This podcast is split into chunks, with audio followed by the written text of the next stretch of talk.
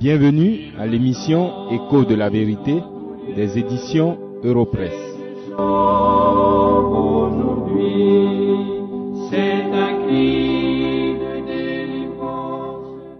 Jésus-Christ, c'est l'un des mots ou des noms les plus prononcés et mentionnés dans le monde.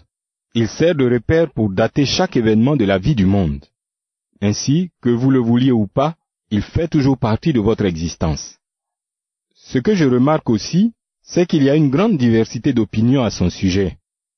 Sachez cependant, si vous êtes tenté de le faire, que vous ne pouvez pas invoquer cette confusion pour ne pas chercher la vérité au sujet de ce personnage historique. Au moins sur ce terrain, tous les hommes sensés reconnaissent que Jésus-Christ n'est ni un mythe, ni une légende. Il a effectivement vécu et marché sur la terre comme vous et moi. Il y a diversité d'opinions au sujet de Jésus-Christ. Mais cela n'est pas nouveau. Il en a été ainsi tout au long de l'histoire. À son jour, Jésus-Christ était une énigme pour ses contemporains, et lui-même n'ignorait pas cette situation. Les évangiles nous donnent plusieurs récits de discussions entre Jésus et ceux qui ne comprenaient pas qui il était. Dans l'exemple que je vais citer, c'est Jésus-Christ lui-même qui prend l'initiative d'aborder le sujet. Je lis l'évangile de Matthieu au chapitre 16, les versets 13 et 14. Jésus étant arrivé dans le territoire de Césarée de Philippe, demanda à ses disciples, Qui suis-je? Au dire des hommes, moi, le Fils de l'homme Ils répondirent, Les uns disent que tu es Jean-Baptiste, les autres, Élie, les autres, Jérémie ou l'un des prophètes. En regardant à la réponse donnée par les disciples, nous notons que ce que la foule pensait de Jésus ne paraissait pas du tout méprisant, car pour les Juifs de cette époque, Jean-Baptiste, Élie, Jérémie et ceux qu'ils appelaient prophètes étaient des références historiques et des sujets de gloire pour le peuple. Les Juifs considéraient ces prophètes comme des hommes envoyés de Dieu et des serviteurs fidèles de l'Éternel. Mais en réalité, les pensées de ces hommes étaient du mépris et une offense grave envers cet homme, Jésus de Nazareth, car il était beaucoup plus que tout cela. Jésus-Christ était Dieu lui-même, venu en chair dans notre monde. Ces réponses avaient également en commun un autre trait. Elles étaient toutes stupides, parce que contraires au bon sens. Remarquez ceci. Jean-Baptiste venait d'être exécuté par Hérode. Élie avait été enlevé par Dieu longtemps avant les captivités d'Israël et de Juda, et Jérémie était mort depuis plusieurs siècles. Ainsi, en prenant Jésus pour Jean-Baptiste ou l'un des prophètes, le peuple voulait dire que ces hommes étaient revenus à la vie. Le peuple montrait par là qu'il préférait se fier à sa sagesse, disons plutôt à sa folie, que de recevoir la parole de Dieu que ses prophètes lui ont transmise. Malheureusement aujourd'hui, nous constatons la même chose, la même confusion et la même folie. Pour vous et pour ceux de votre entourage, qui est Jésus-Christ? Je ne dirai rien de nouveau, car ce sont les idées répandues et défendues dans le monde entier. Il est peu probable que vous ne soyez pas adepte de l'une de ces pensées. J'en note trois. Pour les premiers, Jésus est un personnage exceptionnel. Il a un statut particulier, et il mérite que nous le traitions différemment des autres hommes qu'il l'appelle prophète ou lui reconnaisse seulement ce statut, mais à un degré moindre à celui de Mahomet, ou qu'il le prenne pour une créature comme les anges, ceux qui défendent cette pensée ne reconnaissent rien de plus à Jésus-Christ. Et surtout, ne leur dites pas qu'il est le Fils de Dieu et Dieu lui-même, car pour eux c'est la pire des folies. Pour les seconds, Jésus-Christ est un grand maître. Ils ont la même attitude que certains du jour de Christ. Ils l'appelaient toujours Rabbi, mais ils ne disaient jamais Seigneur. Pour ce deuxième groupe de personnes, Jésus-Christ faisait des miracles et était au-dessus du lot parce qu'il avait appris à mettre en valeur toutes les potentialités de son être. C'est pourquoi l'apprentissage de cette technique est la raison d'être de ces religions ou pratiques mystiques et ésotériques. Pour les derniers, le troisième groupe, Jésus-Christ est un Dieu tout-puissant, mais il n'est ni saint ni souverain. Cela se voit dans les enseignements et les pratiques de ces hommes. Ce Jésus est le Dieu que la plupart des églises adorent aujourd'hui. Il est au service de tous ceux qui prononcent son nom avec force et autorité. C'est pourquoi nous entendons souvent au nom de Jésus et des choses de ce genre. Par sa puissance, c'est-à-dire son grand pouvoir, ce Jésus répond aux prières et satisfait les besoins et les passions des hommes. Mais ce Jésus n'est pas adoré, honoré et craint comme le seul vrai Dieu dont la volonté s'accomplit toujours et en tout lieu. Les défenseurs de cette pensée ne se soumettent donc pas aux saintes écritures, la Bible, comme la révélation unique et éternelle de Dieu aux hommes. Voilà résumé les opinions des hommes sur Jésus-Christ aujourd'hui. Mais vous, quelle est votre opinion sur Jésus-Christ?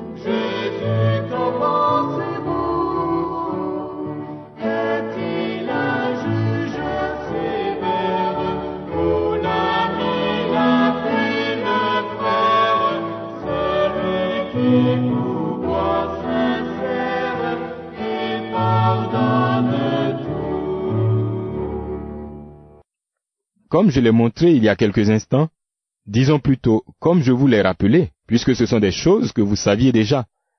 Il y a diversité d'opinions au sujet de Jésus-Christ de Nazareth. Je vais maintenant répondre à une question qui vous aidera à avancer dans votre réflexion. Et le vœu de mon cœur en le faisant est que vous soyez amenés à corriger votre opinion sur le Christ. Voici la question. Pourquoi y a-t-il tant de confusion parmi les hommes au sujet de Jésus-Christ? La Bible, qui est la parole de Dieu, donne une réponse que vous avez besoin de considérer avec sérieux, car la Bible n'est pas une des révélations de Dieu, mais elle est la seule révélation de Dieu. La Bible seule est la parole de Dieu.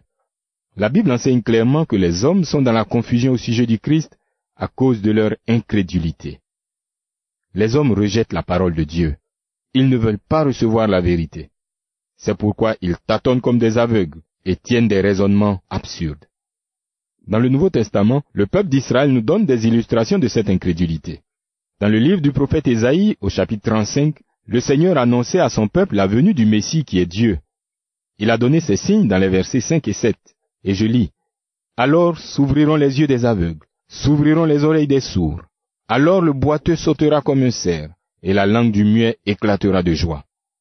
Les hommes d'Israël leurs chefs religieux connaissaient ces prophéties, ainsi que celles concernant la naissance du Fils de Dieu dont ils avaient déjà vu l'accomplissement.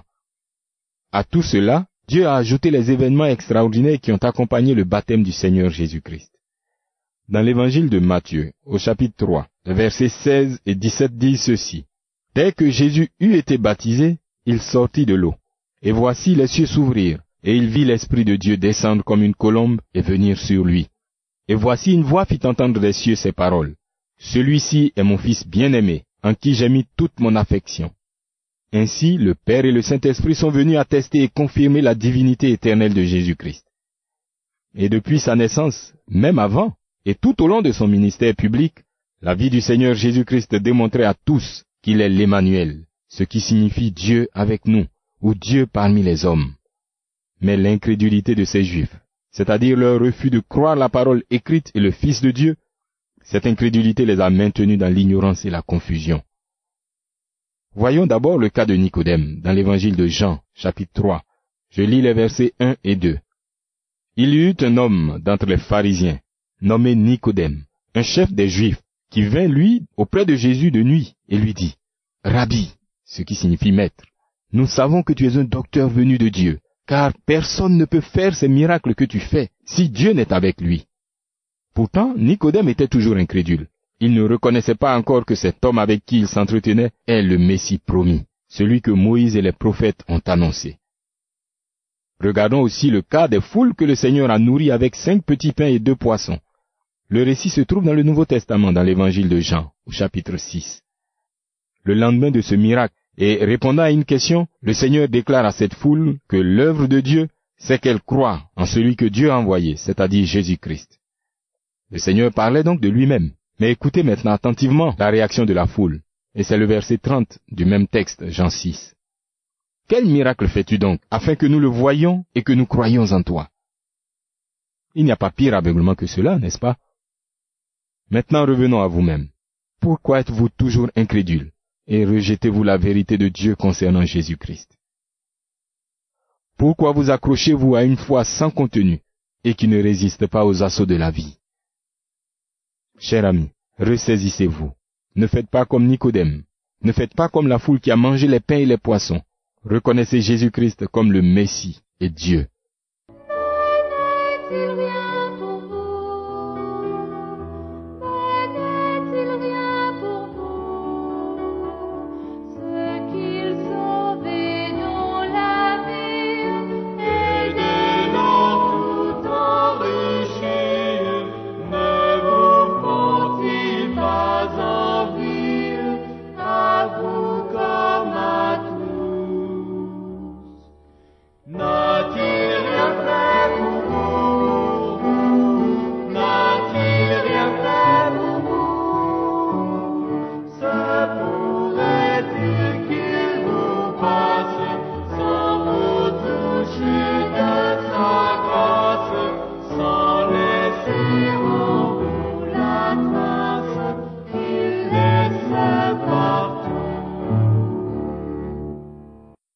Avez suivi cette émission d'écho de la vérité jusqu'à cet instant et vous commencez à prêter davantage attention à ce que la parole de Dieu déclare au sujet du Seigneur Jésus. Je vous encourage à persévérer dans cette méditation et à vous repentir devant Dieu de vos anciennes voies. Ne vous laissez pas distraire par vos amis ou par des questions qui sembleraient sans réponse. Par la même grâce de Dieu qui vous attire, d'autres personnes ont déjà suivi ou suivent le chemin dans lequel vous vous engagez maintenant. Elles ont expérimenté la vérité de l'enseignement de la Bible au sujet de Jésus-Christ. Apprenez à vous confier à Dieu dans la prière. Il connaît tous vos besoins et il vous donnera tout ce qui est nécessaire pour croître dans la connaissance de son Fils. Le Seigneur Jésus est le vrai pain du ciel. C'est ainsi qu'il s'est fait connaître à la foule d'incrédules dont nous avons parlé en Jean 6. Ces hommes ne cherchaient que du pain à manger parce qu'ils étaient spirituellement aveugles. Aujourd'hui aussi, beaucoup d'hommes sont comme ces gens du jour du Seigneur Jésus. Ils pratiquent leur religion pour avoir des réponses à leurs préoccupations matérielles et sociales. Mais ce n'est pas dans ce sens que Jésus est le vrai pain du ciel. De même que le pain nourrit le corps, Jésus-Christ nourrit l'âme de ceux qui croient en lui. Il leur donne du repos, même au milieu des problèmes de la vie. Jésus-Christ est le pain de vie. C'est lui qui ressuscite les morts spirituels et les réconcilie avec le Dieu vivant que le péché ne peut approcher. Jésus-Christ est le pain qui est descendu du ciel et vient de Dieu. Lui seul est la véritable révélation de Dieu. Tous ceux qui l'ignorent et le rejettent ne peuvent connaître Dieu ni prétendre l'adorer. Jésus-Christ est le pain qui donne la vie au monde. Il est né dans une famille juive, mais il n'est pas le sauveur des seuls juifs. Il est le sauveur du monde. Jésus-Christ est le Fils de Dieu. Il est le seul homme juste et saint qui a jamais vécu dans ce monde. Tous ceux qui ne le connaissent pas et ne l'adorent pas comme il est en réalité sont sous l'ardente colère de Dieu et vivent dans la confusion. Croyez donc en lui et vous serez affranchis et agréables à Dieu.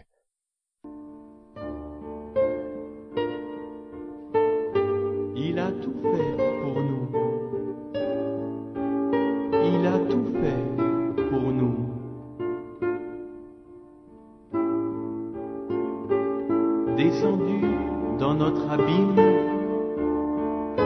il est mort, sainte victime. Sa croix se dressant sublime